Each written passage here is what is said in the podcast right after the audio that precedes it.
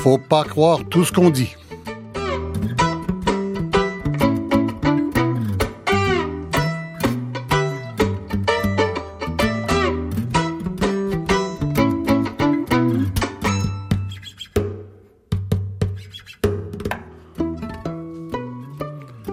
Bonjour, ici Michel Lacombe. Alors, on va parler de, des jeunes et on va parler du djihad et on va parler de recrutement. C'est très complexe, euh, toutes les questions qui ont été soulevées cette semaine depuis l'arrestation il y a quelques jours de dix jeunes Québécois d'un coup euh, à l'aéroport, sur le point de partir de l'aéroport de Montréal pour rejoindre euh, les rangs des djihadistes en Irak et en Syrie. Euh, bon, c'est déjà arrivé ici. C'est arrivé euh, encore plus gravement en Europe, en France et en Belgique notamment. On fera allusion à, ces expériences-là aussi. Euh, nous avions la promesse ce matin d'avoir le directeur du euh, pas le directeur, mais enfin le un, un des principaux personnages du centre de prévention de la euh, radicalisation mis sur pied par la ville de Montréal et le service de police. Euh, le psychiatre Jocelyn Bélanger qui s'est désisté il y a quelques minutes. Alors, euh, il va nous manquer, je vous l'avertis d'avance, tout un pan, c'est-à-dire le pan policier euh, de cette affaire, puisque lui s'est désisté à la dernière minute, mais au service de police de la ville de Montréal, on nous a refusé l'accès à tous les policiers qui euh, connaissent ce domaine-là, qui sont actifs, qui font un très bon travail selon plusieurs. À la GRC, la même chose. On n'a pas pu rejoindre quelqu'un, par exemple, comme euh, M. Hakim Bellal, qui est le, le, spécialiste à la GRC euh, de ces questions-là. Alors, heureusement qu'on a toujours à portée de la main notre ami Stéphane Berthomé, qui connaît les affaires policières, qui a déjà été policier, qu'on voit souvent, mais euh, dans son cas, on peut pas dire trop souvent parce que vous nous avez souvent sauvé euh, le la face comme ça en venant nous expliquer ce que la police ne veut pas nous dire. Euh, Stéphane Berthomé, bonjour. Merci, bonjour. On aura avec nous euh, également Madame Maria Morani, que vous connaissez beaucoup comme députée, députée indépendante maintenant dans le comté d'Antique au fédéral, mais qui est aussi, entre autres qualités, criminologue, Maria Morani. Bonjour. Et parfois, vous nous le rappelez. Et puis, euh, parfois, vous agissez aussi comme criminologue parce que vous vous êtes beaucoup intéressé à ces questions-là et vous êtes allé même en France et en Belgique voir euh, comment on les traite, ces questions-là, là-bas. On a avec nous en studio aussi euh, Halid Bott, qui est étudiant en génie et euh, qui est... Vous allez m'expliquer euh, comment ça fonctionne. Vous êtes musulman d'origine pakistanaise, mais vous avez fait toute votre école à Québec et à Montréal, c'est ça?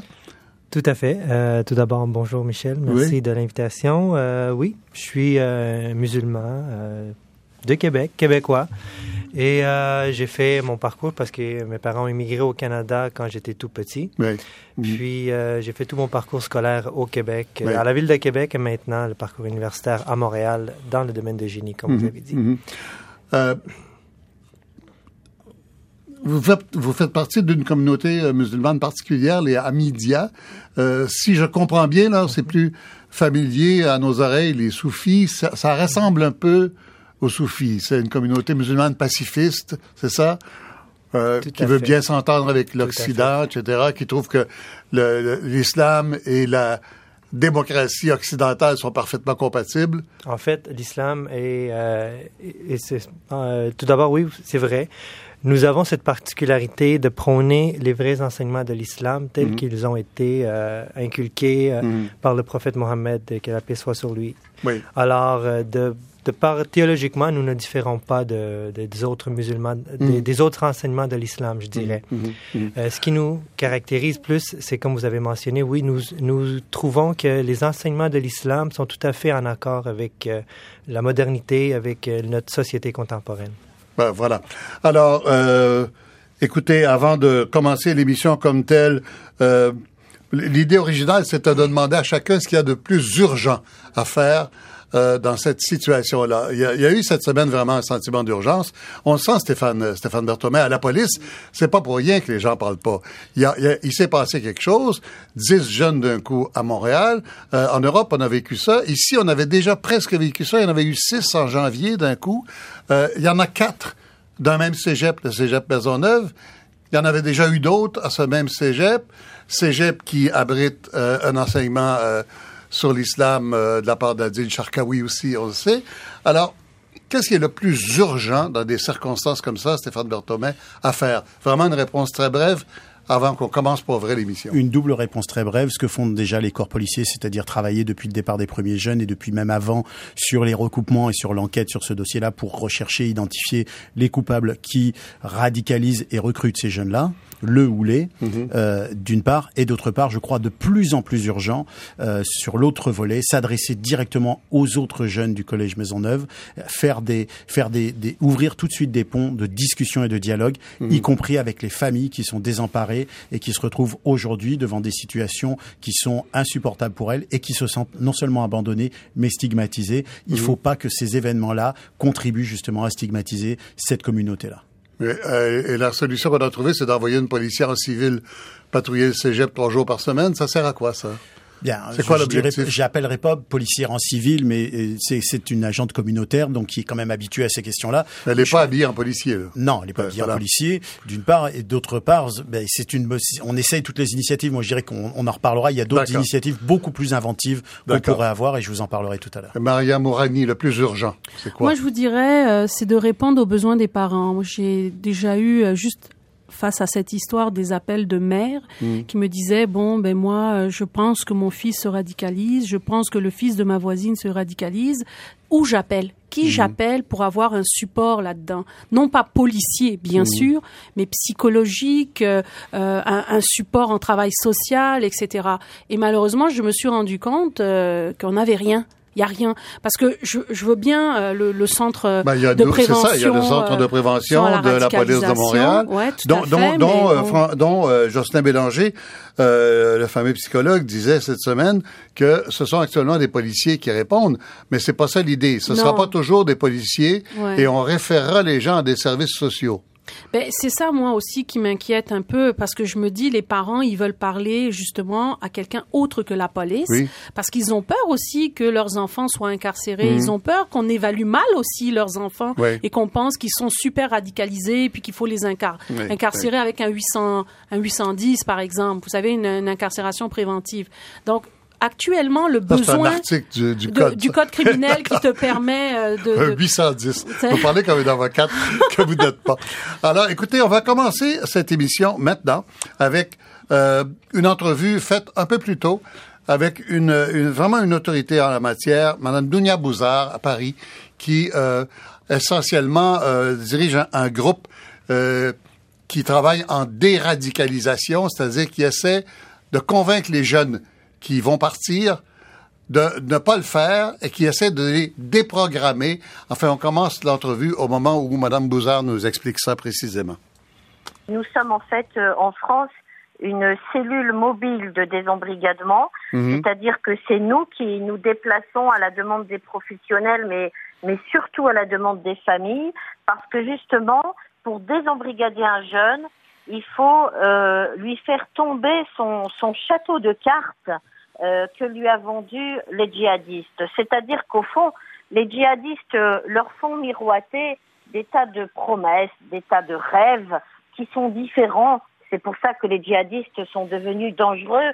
C'est parce qu'au fond, euh, ils, donnent aux jeunes plusieurs raisons de vouloir partir s'engager dans leur rang.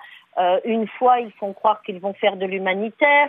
Une autre fois, ils font croire qu'ils vont venger les enfants sauver les enfants gazés par Bachar el-Assad, une autre fois euh, qu'ils vont faire euh, la hijra, c'est-à-dire finalement euh, rejoindre une terre promise où ils pourront être libres dans des bonnes valeurs, une fois qu'il faut au contraire se venger de tous ceux qui sont pas musulmans.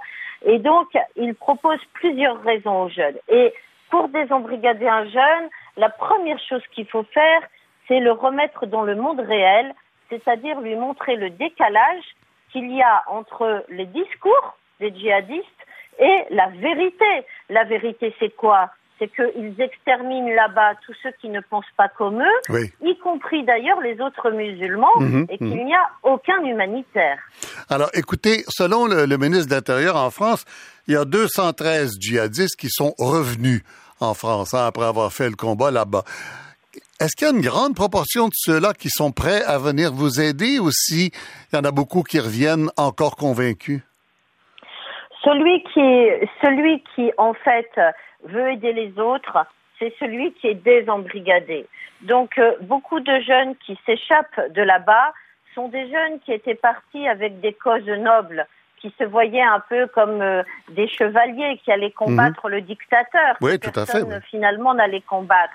Ceux-là, quand ils reviennent, eh bien, ils se sont auto-désembrigadés, c'est-à-dire qu'ils ont vu qu'ils avaient affaire à des terroristes euh, ignobles euh, donc, euh, tout de suite, ils veulent finalement aider les autres pour que les autres ne tombent pas dans le piège. Mais il y a aussi des gens qui sont embrigadés qui ne sont pas encore partis, car les autorités de police sont efficaces. Mhm. Et quand on les récupère à la frontière, cela aussi, finalement, accepte de témoigner quand il, dès que quelqu'un est désembrigadé, la première chose qu'il veut faire, hmm. c'est faire la chaîne de la vie contre la chaîne de la mort et faire en sorte que les autres petits ne tombent pas dans le même piège que lui. Oui.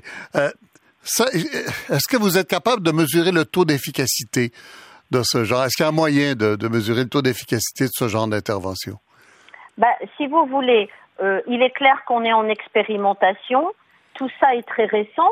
Euh, on a commencé à monter ça euh, euh, en septembre, vous voyez, très peu de recul. Mhm. Mais ce que je peux vous dire, c'est que les 50 premières expérimentations sur des filles ou sur des garçons mhm. qui vivent encore chez leurs parents fonctionnent bien. C'est-à-dire qu'on a ce qu'on appelle chez nous de, au CPDSI un club de rescapés. Et notre club de rescapés a réuni pratiquement 47 jeunes sur 50 expériences hmm. avec des parents qui ont été très actifs.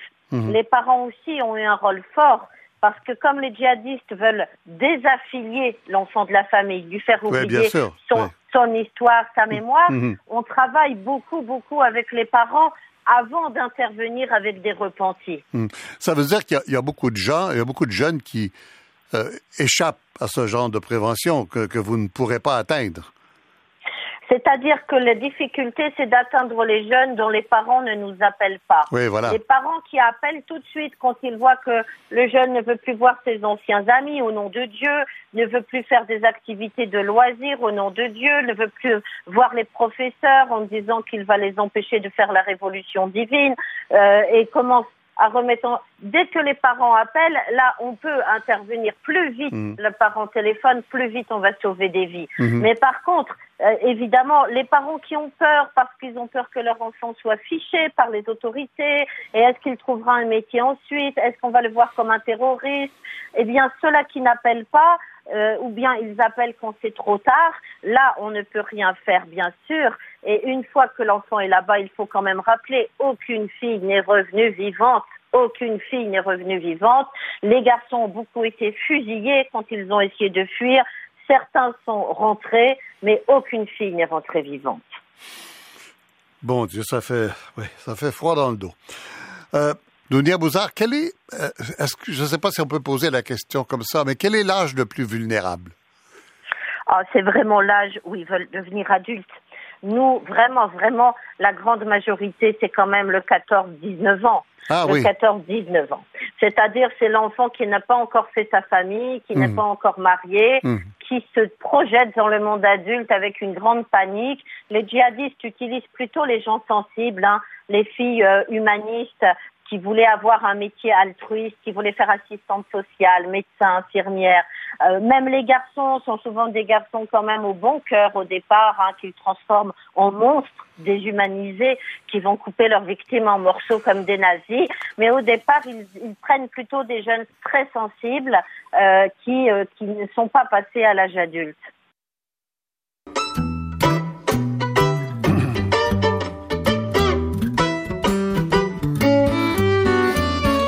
Vous écoutez Faut pas croire tout ce qu'on dit avec Michel Lacombe, ici Radio-Canada Première.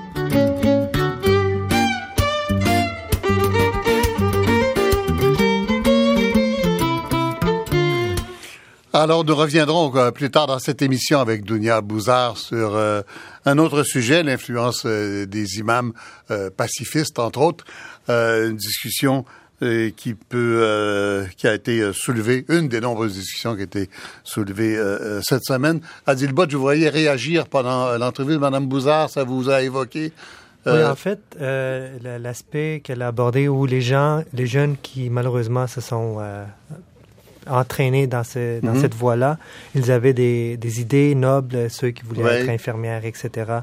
En fait, l'exemple que nous avons de la communauté Ahmadiyya, j'ai des jeunes personnellement que je connais qui sont euh, présentement en train de faire du travail humanitaire avec euh, au sein même de la communauté avec des organisations internationales. Mais ici au Canada. À l'extérieur, au Canada, je, veux dire, il y a des jeunes qui travaillent avec des, des refuges pour femmes battues ou à mhm. Montréal. J'ai également un ami très proche à moi qui est présentement depuis un an, il a tout laissé, il est parti aux Philippines mhm. après, la, après les ouragans qu'il y a eu là. Mhm. Et il est en train de construire, jusqu'à maintenant, il a construit tout près de 10 écoles. Donc, c'est des jeunes qui ont les mêmes passions. Il faut, on pourra aborder peut-être plus oui, mais comment, comment vous voyez, c'est quoi la différence entre celui-là que vous décrivez mhm. et celui qui part au djihad? Très, très bonne question. Et c'est là que, euh, autour de la table, je suis un peu plus comme un exemple d'une communauté qui a réussi, euh, de, de, par ses, de par son exemple, à justement canaliser la, la, ferveur et la passion des jeunes vers quelque chose de positif. Ça se passe à quel niveau? Les familles? Les familles, on, ça se passe dès un jeune âge. Ça passe, mm. ça commence dans notre, dans, la, dans le cadre de la communauté Ahmadiyya. On, on, euh, on va encadrer les jeunes dès 7 ans et euh, on va faire des activités à leur niveau euh, d'âge. Mm. C'est autant pour les garçons que les filles et on les, on les euh, accompagne mm-hmm. tout au long de leur cheminement, de leur développement jusqu'à l'âge adulte. Et c'est ce qui est important selon moi. c'est cet exemple-là qu'il faudra aussi, je pense, des experts autour de la table. mais il y a sûrement des gens dans votre milieu aussi qui, des, des, jeunes qui, à un moment donné, reçoivent une espèce d'appel de euh, aller sauver les enfants syriens du tyran Assad ou euh, aller euh, défendre l'islam opprimé et, et, méprisé par le monde occidental, etc. Et ça doit se trouver dans vos... Écoutez, de, nous sommes dans une société, on, dans les médias, on entend tous ces mhm. discours que vous venez de dire. Oui. Euh, et je suis euh, très, très fier de cette, de cette particularité de notre communauté Ahmadiyya, c'est qu'il n'y a pas un seul jeune à travers le monde qui a été entraîné, qui a été, euh, je vous dirais, approché, pas, pas approché, mais qui a été tenté par ces genres de discours-là. Parce qu'on les encadre dès un jeune âge et on les forme, disons. Maria Morani. Mais moi, je vous dirais, ce que j'ai pu constater sur le terrain, c'est que oui, c'est vrai. Vous voyez, le portrait qui a été un peu décrit, les motifs. Quand vous parlez du terrain, là, vous avez fait ici, d'abord, vous avez dans votre comté plein de gens. Et vous êtes allé en France et en Belgique France, aussi. Toulouse, Paris, euh, Bruxelles. J'ai rencontré plusieurs familles. Dans les endroits les plus touchés, donc, par ça. Oui, dont euh, plusieurs parents de la, de la petite, euh, ben, de la municipalité de Villevorde, là, où il y a eu toute l'histoire avec Charia. En banlieue de Bruxelles. À Bruxelles tout à fait, en banlieue de Bruxelles, où il y a eu tout le scandale, là, la grosse opération policière avec Sharia for Belgium, puis il y a eu euh, plusieurs euh, individus qui ont été euh, incarcérés, accusés, incarcérés, etc. Mhm. Mhm. Moi, ce que je constate... Oui, je pense que c'est 40 dans une petite municipalité de... Plusieurs jeunes, tout à fait, qui de étaient... 4000 habitants, là, Qui étaient partis, de, même des jeunes dans la même rue, hein, dans la même rue, les parents se connaissaient presque mhm. tous. Parfois, les parents se connaissaient pas, mais se sont connus après qu'il y a eu ces opérations, cette opération policière. Alors, il paraît que dans ces coins-là, les coins qui ont été le plus touchés, et la Belgique a été secouée, et pas juste dans cette banlieue de Bruxelles, à Anvers aussi, euh, un peu partout, il paraît qu'on a inventé des modèles de prévention avec des, médiateurs, qui, ben, espèces de travailleurs de rue, si je comprends bien. D'accord. Euh, moi, je vous dirais, pour être euh, très honnête, je n'ai vu qu'un seul modèle pour l'instant quand j'étais en Belgique parce que j'ai pas eu le temps de tout voir. Je dois retourner prochainement. Ce que j'ai vu comme modèle que j'ai beaucoup aimé, euh, c'était euh, dans un centre pour jeunes et pour familles. Euh, il y a eu un ex, un ex djihadiste qui est venu hmm. et qui a parlé aux jeunes.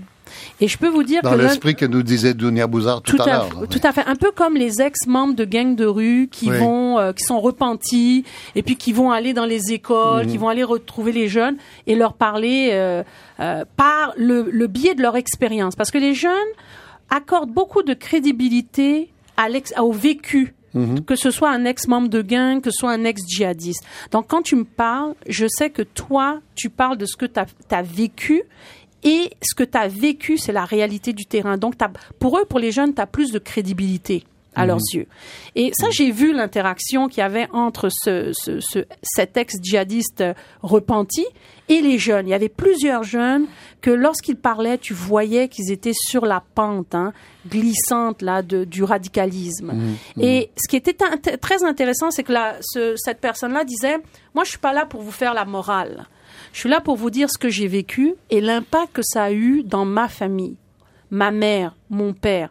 Tu penses que tu vas aller sauver les enfants syriens, mais sache que tu vas tuer ta mère. Tu vas lui faire une douleur incroyable.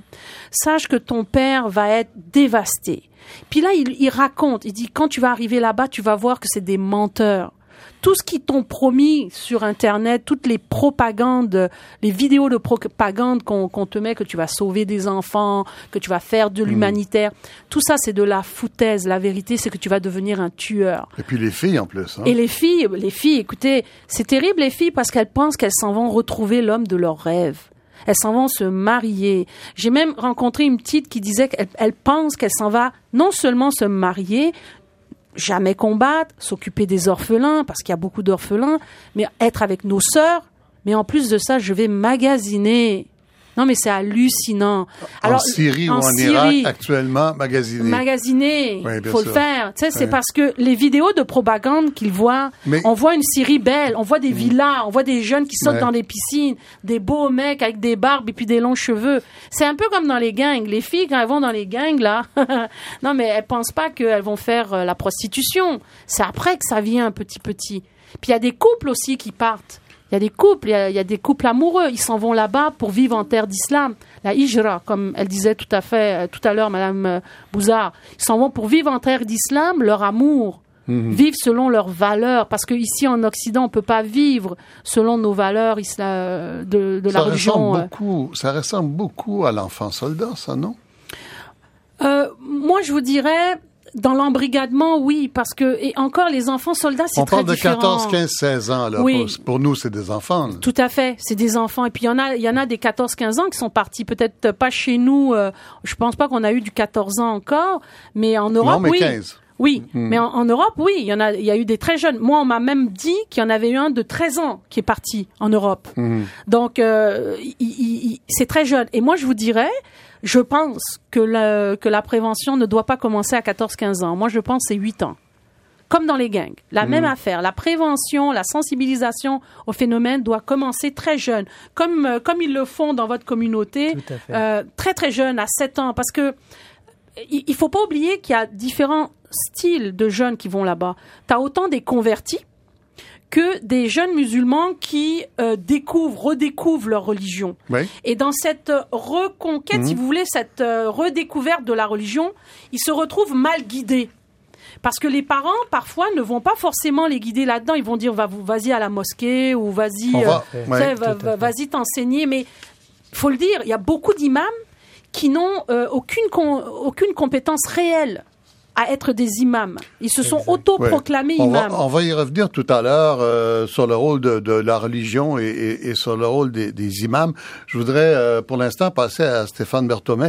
Euh, Stéphane, il y a une raison pour laquelle il n'y a aucun policier qui veut parler cette semaine. J'imagine que on est hyper actif dans la police actuellement. On ne le prend pas qu'il y a eu dix jeunes qui a été arrêté juste avant de sauter dans l'avion, j'imagine. Vous savez, Michel, je suis pas le porte-parole de la police. Hein. Non, non, mais vous les, vous les comprenez mieux que moi. Vous avez une pratique euh, que je n'ai pas. Alors, c'est pour ça que je vous demande ben, d'essayer de nous expliquer. Je pense qu'en effet, bah, écoutez, il y a peut-être plusieurs raisons pour lesquelles ils veulent pas parler, mais ce qui est évident, c'est qu'ils travaillent super, hyper activement à l'enquête qui se poursuit, à l'identification des responsables éventuels dans ce dossier-là, euh, et à construire éventuellement des accusations, voire même identifier très en amont d'autres jeunes qui seraient potentiellement touchés par ce phénomène, parce que ce qu'on constate, c'est que ça touche une grappe de jeunes identifiés, assez facilement identifiables, un groupe dont il ne faudra pas faire une règle après à l'avenir, il hein, faut mmh. s'entendre là-dessus, mmh. mais on comprend bien qu'on a plusieurs lieux qui sont clés, plusieurs situations clés. D'abord, on est dans une communauté là qui est quand même tissée assez serrée, dont les jeunes se connaissaient les uns les autres, et là je parle de ceux qui sont partis en janvier et ceux qui ont tenté de partir il y a une semaine. Ils fréquentaient pour certains, vous l'avez dit, le collège Maisonneuve et d'autres collèges, d'autres fréquentaient d'autres endroits en même temps. Ils fréquentaient plusieurs centres d'enseignement coranique, il n'y en a pas qu'un, il y en a plusieurs ensemble. Euh, donc euh, tous ces recoupements-là sont en train d'être faits, et de ça, on peut tirer deux choses. Un, évidemment, l'aspect répressif de l'enquête policière, c'est-à-dire on peut essayer d'incriminer ou pas des gens, et deux, on peut essayer de prévoir par avance la suite du dossier et de voir si, de ce qu'on a de ces d'analyse, on va pas pouvoir aller vers d'autres jeunes ou d'autres familles qui seraient en voie de radicalisation ou en voie de recrutement. Ça, c'est les deux pôles vraiment fondamentaux de ce qui est en train de se passer en ce moment. Et euh, il y a des gens qui n'aiment pas qu'on le dise, mais c'est en majorité des gens de familles musulmanes, des dans ce cas-là, Dans ce cas-là, c'est une évidence. On ne peut absolument pas le nier. Ce sont des gens qui sont issus de la communauté musulmane. Mais encore une fois, moi, je considère pas ça comme un phénomène qui puisse être considéré à l'analyse sur le long terme de ce qu'est la radicalisation. Non, parce qu'il y en a d'autres. Parce qu'il y a d'autres cas. Parce que si vous prenez Zéaf Bibo et, euh, et Couture Rouleau, c'est une autre, ce sont d'autres cas de radicalisation. Euh, et je considère même peut-être que sur les jeunes qui sont partis, c'est pas dans sa famille qu'il avait entendu parler de la mosquée. Euh, non, et puis je peux vous dire que dans les dans les dans les cas de ceux qui ont essayé de partir la semaine dernière, hmm. c'est pas dans leur famille qu'on les a poussés à l'islam radical. C'est à l'extérieur des familles qu'on l'a fait. Et les familles sont dévastées justement à cause de ça. Donc euh, il faut il faut prendre chaque situation en tant que telle. Il faut pas faire une règle de chacune des situations. Euh, je vais vous soumettre une réflexion euh, que M. Stephen Harper, notre premier ministre, a partagée avec nous cette semaine. Nous avons ici un beau pays qui est démocratique, libre, ouvert, tolérant. Il n'y a aucune excuse, aucune raison pour un Canadien de devenir un djihadiste ou un terroriste. Il me semble que depuis le début, c'est le contraire qu'on explique, euh, que c'est par, euh, c'est justement pour des raisons qui sont incontrôlables et qui sont pas dans le, qui, qui sont pas explicables nécessairement à un jeune euh, dont l'idéalisme est un peu dévoyé à botte. Oui, en fait, d'abord, je suis d'accord avec euh, ce que le premier ministre a dit. Euh, il n'y a aucune raison apparente. Par contre, avec ce que les experts ont dit, il y a des, des, raisons sous-jacentes, des raisons qu'il faut aller vraiment décortiquer un peu plus en détail. Mm. Et euh, ce que je vous dirais, c'est que on parlait que la plupart, c'est de, la majorité, c'est des familles musulmanes ou c'est des personnes de religion, confession musulmane. Mais si on regarde l'islam elle-même, le prophète de l'islam, qui est le fondateur de cette religion, lui-même, ce qu'il a dit, la foi, en fait, la loyauté envers ton pays ou ta patrie fait partie de ta foi. Alors si c'est ce message que les jeunes entendent, si on, les, on arrive à, les, à l'expliquer euh, aux jeunes dès un jeune âge, ils seront beaucoup plus euh, portés à critiquer les, les charlatans qui, les, qui, qui, essaient de les détourner vers un... Oui, mais encore faut-il qu'autour de lui, on dise que le pays, c'est le Canada et non pas le pays d'origine de la famille, parce que ça aussi, ça arrive. mais c'est pas le pays d'origine de la famille, c'est ça. C'est que ces familles-là, elles sont originaires du Maghreb, elles sont pas originaires de la Syrie ou d'Irak, euh, donc ce n'est pas leur pays. Et je peux vous dire que si vous demandez à ces familles quels sont leurs pays, leur pays, c'est le Canada. Ces familles-là, la plus, moi, de ce que j'en sais, je parle du jeune qui devient un peu... C'est une illusion. voilà. C'est une illusion. On fait vivre ces jeunes-là dans une illusion. Stéphane Martin, quelqu'un leur vend cette illusion. Clair. Quand vous dites on cherche des responsables, on cherche quoi? Des recruteurs, essentiellement. Oui. C'est ça qu'on cherche. Quelqu'un qui prend un jeune par la main et qui ne l'amène pas en Syrie, qui lui montre la porte en disant voilà, tu vas avoir des réponses. Bon, vous avez exactement ciblé la, la question. Ce qu'il faut comprendre, et plus on avance sur ce sujet-là, plus moi je suis convaincu que il faut minimiser la part de radicalisation pour augmenter la part de recrutement. Je m'explique. On parle beaucoup de radicalisation. En réalité, ce dont on parle quand on regarde le cas de ces jeunes-là, c'est d'un recrutement terroriste. On ne leur demande pas de se radicaliser et de devenir des individus radicaux dans une société dans laquelle ils vont intervenir sur le plan politico-religieux. Mmh, mmh. On leur demande de rejoindre une organisation criminelle connue de tous comme étant Ben oui, une organisation qui pratique le terrorisme, mais dont à eux, on leur fait croire qu'ils vont aller aider leurs frères en rejoignant le pays dans lequel cette organisation se trouve. Alors, on est effectivement pour- face à des gens qui recrutent des jeunes pour le bien de ces organisations. Pourquoi ils sont si difficiles à attraper?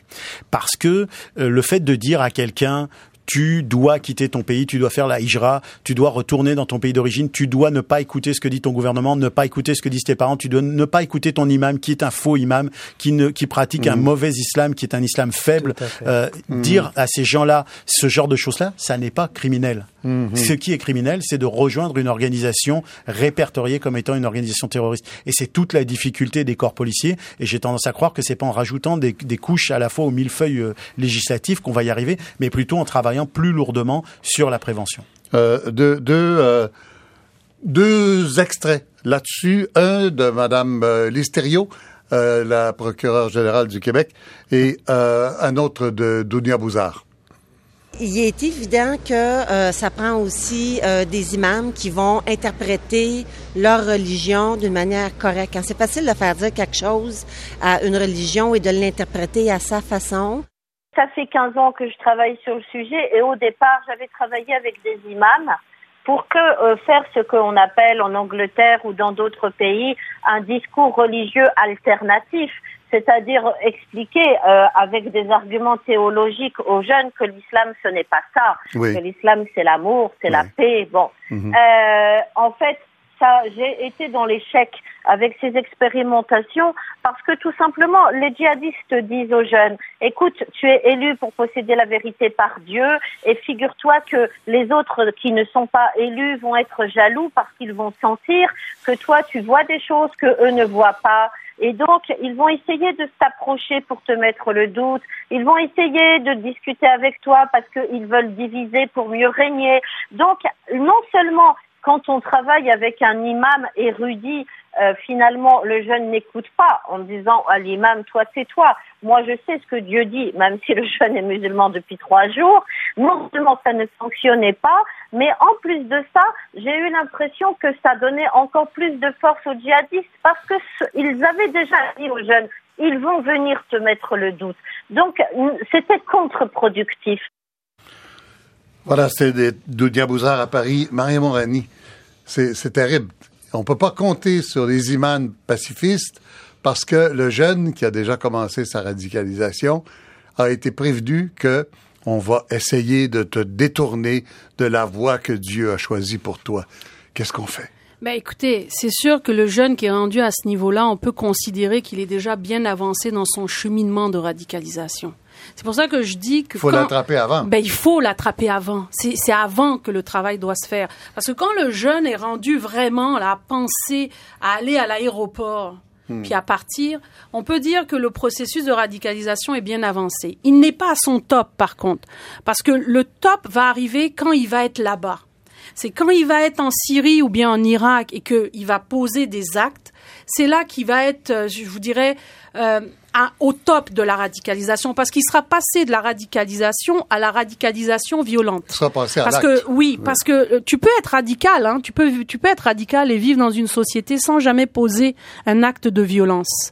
Écoutez, nous à Ottawa, euh, tous les jours, euh, on voit les groupes euh, contre l'avortement venir nous mettre leurs pancartes et tous les jours ils sont là systématiquement. C'est des groupes assez extrêmes, mais qui ne posent aucun acte de violence. Il y a, il y a des groupes qui vont avoir des idéologies même très extrêmes, mais qui ne poseront jamais d'acte de violence. La radicalisation, c'est comme un peu une échelle. Tu, plus plus t'avances, à un moment donné, tu vas avoir, euh, tu, tu vas passer à l'acte. Et c'est pour ça que moi je dis que dans le recrutement, je pense fondamentalement que dans le recrutement, c'est les rencontres qui fait la différence. Parce que la grande question que je me suis posée, c'est quoi la différence entre un jeune qui a le même parcours, qui va entendre le même discours Ben oui, radical, voilà. mais qui ne va jamais aller en Syrie, et le jeune qui va avoir le même parcours et le même discours radical, lui, il va partir. Moi, ce que j'ai constaté, c'est les rencontres qu'il va faire. Oui. Que ce soit sur Internet ou que ce soit dans la vie réelle, il va rencontrer quelqu'un qui va non seulement, donc c'est pas juste Internet, il va rencontrer quelqu'un qui va conforter son idéologie et qui va lui donner les moyens de réaliser son objectif. Mhm. C'est là la différence. Parce que vous pouvez avoir un jeune qui se radicalise, mais qui va jamais rencontrer un recruteur sur le terrain. Il pourra pas forcément décider d'y aller. Ouais. Et si vous regardez Le- les 10 jeunes qui sont partis, Oui. Mhm. c'est une meute. Ce sont des jeunes qui se sont auto-influencés. Et je vous parie tout ce que vous voulez dans cette meute, il y en a quelques-uns qui étaient même pas prêts à partir, mais qui se sont fait encourager par les autres pour pouvoir partir. Et c'est ce phénomène que j'ai Oui, constaté quand des frères s'en vont là-bas. Il y a toujours Mhm. un des frères qui veut pas forcément y aller, mais il y va parce que son frère l'encourage à y aller.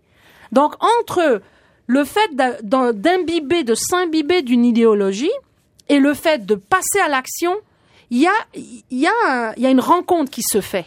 Madame Morani, le, le psychologue Jocelyn euh, Bélanger du Centre de prévention, euh, bon, qui, euh, devait être là, mais malheureusement a décidé à la dernière minute qu'il ne viendrait pas, euh, disait cette semaine à la Gazette que 80 de ces jeunes-là, on peut les trouver. Ça n'existe pas un loup solitaire introuvable. On peut les trouver parce qu'ils répondent des signes autour d'eux, dans la famille, dans leurs amis, à l'école. Et il y en a Non. 80 qu'on peut trouver. c'est ben, la citation moi, de la Gazette. Non, je Écoutez, le chiffre, euh, je vous avoue, moi, le chiffre, je le comprends pas. Euh, ce- moi, ce que j'ai pu voir dans l'échantillon que j'ai, Oui. il y avait des parents qui n'ont pas allumé que le moment où la personne était en Syrie. Mhm. Ils n'ont pas allumé du tout. Et ça, c'était autant des jeunes Jusqu'à ce qu'ils soient rendus en Syrie. Syrie. Oui. Mhm, Ils pensaient que leur enfant était en Égypte en train d'apprendre l'arabe. ok? Donc, euh, moi, je crois pas à ça. là. Le chiffre, le chiffre m'interpelle. En tout cas, je je le Ben, comprends euh, pas. que, que ce soit 80 ou 50% qu'une grande proportion. Il y a des proportions. On laisse des Non, non. signes autour de soi. Il y a Moi, des jeunes qui qu'on- laissent pas de signes. Il y a des jeunes, tu peux pas avoir des signes. Pardon Stéphane Maria, mais je crois pas qu'on puisse faire une statistique comme ça. De quoi on parle Des jeunes au Canada, des jeunes en- au Québec le 80 disons une grande proportion qui laisse des signes et qu'on Ben, pourrait je- je trouver. me hasard- on va pas Ouais. se hasarder sur des statistiques puisqu'on n'en a pas fait. Mais Ouais. euh, on peut pas le savoir. Chaque cas est un, chaque cas est différent. Moi, j'ai parlé avec des familles qui n'ont absolument rien vu venir, comme le dit Maria. Il y a d'autres familles qui ont senti des signes et pour des raisons euh, personnelles, des raisons euh, sociologiques ou des raisons culturelles ou la peur ou la crainte de s'opposer à leurs enfants, ont laissé peut-être un petit peu déraper les choses en se disant ça va rentrer dans l'ordre. Vous savez quand vous avez des enfants qui commencent à faire des bêtises dans la vie, qui commencent à, à- vous vous sentez bien des fois que ça dérape, vous vous dites ah c'est pas grave, ça va rentrer dans l'ordre. Puis vous avez mal mesuré la situation et vous vous rendez compte après que ce que vous voyez c'était la pointe de l'iceberg et là vous le regrettez amèrement. Puis il y a des familles qui n'ont rien, rien, rien vu venir et ça moi j'en suis intimement convaincu. Donc je ne vois pas comment on peut dresser une statistique sur des situations qui sont à la fois des épiphénomènes et d'autres phénomènes qui dépendent de facteurs sociaux et même structurels qui soient totalement différents les uns des autres entre la France, l'Allemagne, l'Espagne, l'Italie et le Québec ou le Canada. Donc pour moi, il faut se garder de ce genre de, de, de, de- de Oui. choses-là. Allez de botte, vous croyez ça? Une famille où on a un enfant de 16 ans qui est sur le point de partir au djihad et personne s'en rend compte? Ben, en fait, les experts sont à côté de moi et je suis. Ouais, mais dans votre Mais milieu, là, dans- ben, vous croyez à ça? Vous croyez que c'est possible qu'on se rende pas compte? Oui, c'est tout à fait Ah possible ouais? parce que euh, comme l'endoctrinement, un aspect d'en- d'endoctrinement que vous avez euh, évoqué tout à l'heure, Oui. où euh, on, on fait croire euh, à la personne que ah, ben, on va venir te voir, on va venir te discuter avec toi. Euh, si on en est rendu là, c'est que c'est comme une secte. De- de- tout à l'heure, lorsque j'entendais ça, j'avais toujours euh, l'image parce que dans, je me souviens à l'école secondaire, une fois dans un cours de, je pense, religion, on parlait des sectes et comment ils, ils influencent les jeunes ou comment ils viennent chercher les gens, euh, les embrigader justement ou euh, les mettre, euh, les inclure dans leur euh, groupe. On, on- ça va jusque là dans, dans certains sectes extrêmes où on dit ben faut couper tout lien avec la famille, avec ses- son Avec entourage proches, ouais. et il faut se protéger, se mettre dans une bulle. Alors, si le jeune est radicalisé à ce niveau-là, oui, il va se mettre dans une bulle où on va essayer de, où je pense que Mm. vous me corrigerez là, oui. Non, non, c'est juste la, radicalisation, c'est quoi? C'est l'auto-exclusion et le refus du système. Donc ça veut dire je m'exclus de la, du groupe soci- de, de société dans lequel je me trouve. Je m'exclus donc de ce qu'est ma famille sociale et ma vraie famille. Je les rejette, mais en silence. Jamais je ne je n'exprime systématiquement ce rejet. Il y en a qui le font. Mhm. Moi, je sais qu'il y a des gens où les enfants commencent à dire de leur sœur, elle devrait pas s'habiller comme ça. Puis il y en a d'autres qui, en silence, le pensent, mais ne le diront jamais. Donc on peut pas, à mon avis, être très très ferme là-dessus et dire il y a des règles, Mais il y il a aucune il règle. y a un début, il y a, il y a une amorce, il y a un commencement toujours où on est pas encore aussi solide, Maria Morani. Je vais vous donner un exemple, qui est un exemple très concret que j'ai une famille que j'ai rencontrée euh, en Belgique. Euh, dans, dans l'islam, ils disent que pour pouvoir aller faire le djihad, tu dois demander la permission à ta mère. Ok? Mhm. La manière dont le jeune il a demandé la permission à sa mère, c'est de lui dire Est-ce que tu accepterais que je me marie? Il lui a pas dit Je vais aller faire le djihad là en Syrie. Il lui a dit Est-ce que tu accepterais que je me marie? Là, elle a regardé, elle a dit Mais bien sûr, mon fils, je serais très heureuse que tu te maries un jour. Puis ça s'est arrêté là. C'était sa manière à lui d'avoir l'autorisation de la mère pour aller faire le jihad. c'est la quand, même, un peu, la, quand même un peu extrême, non? Non, non. La famille, elle n'a pas allumé. L'enfant, il partait à l'école, il continuait ses cours comme si rien n'était. Il rentrait à la maison, euh, il montrait aucun signe. Euh, il n'était pas en train de dire à sa mère, par exemple, pourquoi tu portes pas le foulard, ou dire à son père, tu pries pas assez. Il n'y avait aucun signe. Quand et il est parti, il est parti apprendre l'arabe. Il est parti apprendre l'arabe. Il parle pas l'arabe. Ils viennent d'une famille euh, mhm. d'origine marocaine. Ils parlaient pas l'arabe parce que les parents parlent pas l'arabe euh, à la maison. Donc c'est un enfant qui est totalement intégré dans sa société. Il mhm. parle néerlandais, il parle français. Euh, il décide bon moi je, je voudrais apprendre l'arabe et tout. Je veux reconnecter un peu. Bah pourquoi pas? Ça, les parents disent ok vas-y. Il y a des grandes écoles en Égypte. Vas-y apprendre ça. Puis à un moment donné, pas de nouvelles, pas de nouvelles pendant plusieurs semaines. Et quand le jeune rappelle, il est où? Il est en Syrie. Hmm. Et ça, j'en ai vu plusieurs cas comme ça. À Ottawa, on vient de recevoir un, rapport au ministère fédéral de la Sécurité publique euh, qui conclut qu'il faut donner des réponses religieuses aux enfants. Quand on, quand on a une, une, préoccupation religieuse qui, qui, qui peut mener au radicalisme, il faut lui offrir une autre réponse religieuse. Qu'est-ce que vous en pensez? Ben, C'est très intéressant. En fait, moi, ce que j'ai constaté, c'est que les jeunes sont en quête. Plusieurs de ces jeunes, pas, pas tous, il y a des jeunes qui sont en quête d'aventure. Ça, c'est autre chose. C'est un autre style de jeunes. Mais plusieurs d'entre eux sont en quête spirituelle et cherchent des réponses à des questions sur Dieu. Euh, qui est Dieu Quel est mon, mon rapport à moi à Dieu et beaucoup chez les convertis, on le trouve ça. Avant que le jeune se convertisse, qu'il soit chrétien ou quelle que soit sa religion, il cherchait une réponse à sa religion. Et finalement, il la trouve dans l'islam, en se disant l'islam est la religion complète parce qu'elle contient, c'est la religion monothéiste qui contient le christianisme et le judaïsme. Donc, pour toutes sortes de raisons, il adhère à l'islam. Et là, il va se mettre à poser des questions justement sur le djihad, sur euh, différentes questions qui sont dans le, dans, dans, dans le Coran, mais il va pas trouver ces réponses. Il va pas trouver ces réponses, il va les chercher sur Internet. Et la plupart des imams que j'ai rencontrés me parlent de Google Imam.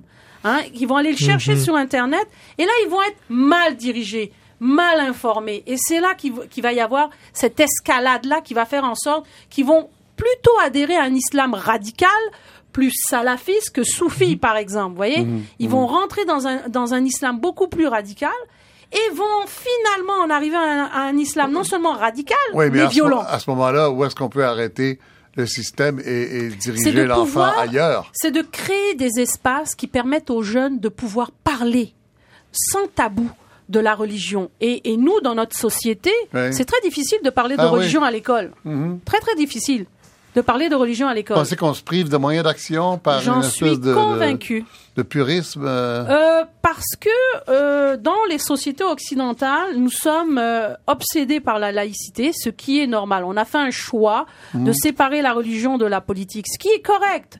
Mais nous, nous avons jeté le bébé avec l'eau du bain. Plusieurs enfants que moi j'ai constatés qui se sont convertis étaient des enfants soit datés, d'agnostiques ou de mmh. chrétiens non pratiquants, par mmh. exemple. Mais mmh, ben, ces jeunes-là cherchaient une réponse. Ils, eux croient en Dieu. On peut, on peut foutre Dieu à la porte, mais on peut pas l'enlever du cœur des humains, de beaucoup d'humains, de beaucoup d'humains en tout cas.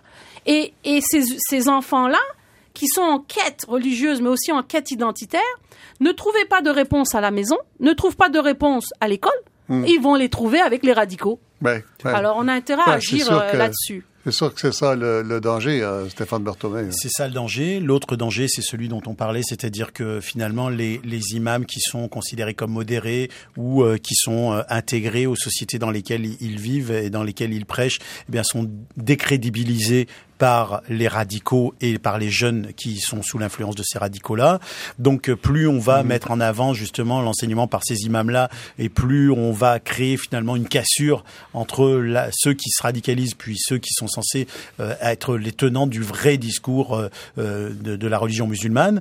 Alors donc on favorise pas ce genre de choses. Puis en même temps, on méconnaît, à mon avis, un phénomène qui est en train de prendre de l'ampleur ici, comme il en a pris en Europe. Ce sont les mosquées clandestines. C'est les endroits où des gens autoproclamés vont dispenser un enseignement ultra radical de l'islam qui est déjà un enseignement salafiste et qui est déjà un enseignement qui pousse ces jeunes-là vers la violence. Et ça, en s'attachant à la communauté musulmane euh, acceptable entre guillemets, évidemment, on va moins avoir tendance à regarder sur ce côté-là qui est un peu plus souterrain et qui est là le vrai foyer de radicalisation. Un, mot avec Adil Bott et après on revient euh, sur les moyens politiques. Oui, Khalid. Euh, je suis d'accord avec vous, euh, justement, où lorsque c'est des, des, des pseudo-imams ou des gens de, ou, qui prennent mais un imam, ça n'a pas de certificat, ça n'a pas de, ben, en fait, de diplôme. Ce que j'arrive, en fait, non, c'est qu'un imam, c'est un, il y a une différence à faire. Il y a un imam, une personne qui dirige une prière. Mhm. Donc ça, c'est un imam. Un imam qui va diriger, qui va être un peu euh, une personne ressource au niveau théologique dans mhm. une communauté, on a le terme utilisé, c'est l'imam également. Et au sein de la communauté Ahmadiyya, euh, j'aimerais ça donner comme un exemple parce que c'est un exemple, comme j'ai dit tout à l'heure, qui a fonctionné et mhm. les jeunes euh, ils, se, ils, sont intégrés, ils sont, étant donné qu'ils sont épaulés mhm. d'un jeune âge, euh, les questionnements, et l'espace que vous avez dit où ils peuvent discuter de religion, euh, il existe. Il existe. Et ce qu'on fait, c'est qu'on hum on, leur demande aux jeunes de parler de ce qui les intéresse. Donc, que la discussion soit libre, que le, que le jeune se sente libre. Maria, Maria Morani, vous disiez qu'il n'y a, a, pas de, il y a pas de diplôme d'imam, ça n'existe pas. Il n'y a pas de ben, certification. Il y a des imams, euh, oui, il y a des imams qui sont, on, il y en a, il y en a. On peut avoir une instruction particulière. Oui, oui, on n'a pas besoin d'avoir cette instruction ou un diplôme ou un certificat pour le devenir. Il y a des imams qui descendent de grandes écoles et qui sont diplômés de, de donner mm. les prêches, qui connaissent l'islam, qui ont des doctorats mm. en islam, en, religion, etc. Mm. Mais vous en avez qui n'ont aucune formation, ils s'autoproclament imams. Des, des imams radicaux qui viennent des grandes écoles coraniques et qui ont fait 15 ans dans, ah d'études. il y en a, quelques-uns, mais ils, sont rarissimes. Alors, une dernière question. Une dernière question. Il nous reste deux minutes. Stephen Blaney, le ministre de la Sécurité publique à Ottawa, veut réunir les ministres de la Sécurité publique des, provinces euh, à l'été ou au début de l'automne. Euh, qu'est-ce qu'ils peuvent faire? Et puis, euh, à Québec, on, prétend préparer une politique contre la radicalisation pour la neutralité de l'État. Qu'est-ce que ça peut être, Stéphane Bertomec? Euh, où, on a l'air de s'en aller avec tout ça. Ce qui me gêne moi là-dedans, c'est qu'on a euh, on a la ville de Montréal qui prépare son plan de lutte contre la, radicalisation avec son centre, on a le provincial qui prépare son plan et on a le fédéral qui prépare son plan. Alors j'ose espérer que ces, ces trois-là vont se coordonner et, et vont avancer de, de, concert pour aller pour aller vers des solutions. Je sais qu'il y a une grande partie des solutions et vous le savez qui passe par les, les renforcements des organes répressifs et par plus de moyens eh pour les corps eh policiers. C'est malheureusement aussi une étape par laquelle il faut passer.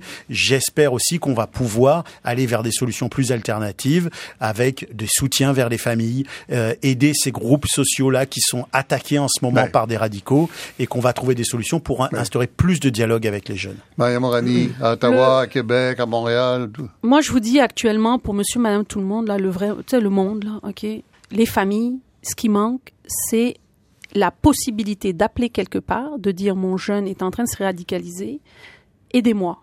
Ça, on ne l'a pas du tout actuellement. il n'y a pas des centres qui servent à ça? Il n'y a pas des, des ressources moi, les, dans la communauté? les familles, ce qu'ils me disent, c'est qu'ils ne savent pas où appeler, ils ne savent pas quoi faire, ils ne savent pas où même euh, se diriger. Ils ont peur pour leurs enfants. Ils ont peur que leurs enfants soient mis en prison. Moi, si j'appelle, est-ce qu'on va mettre mon enfant en prison? Cette ressource-là, la prévention, c'est maintenant qu'ils font l'affaire, c'est pas dans dix ans. Et puis l'émission est déjà terminée, alors j'espère qu'on vous aura entendu, qu'on aura entendu tout ça, et qu'un groupe se formera euh, la société civile. Parfois, ça sert à quelque chose aussi. Merci Adil Bott, merci euh, Stéphane Berthomé, merci Maria Morani et Sonia Bouzard à Paris, Dunia Bouzard. Euh, Alexandre Bélanger à la technique, Sylvie Maloche à la recherche, Marie-Josée Gendron, l'adjointe du réalisateur Robert Lamarche. À samedi prochain.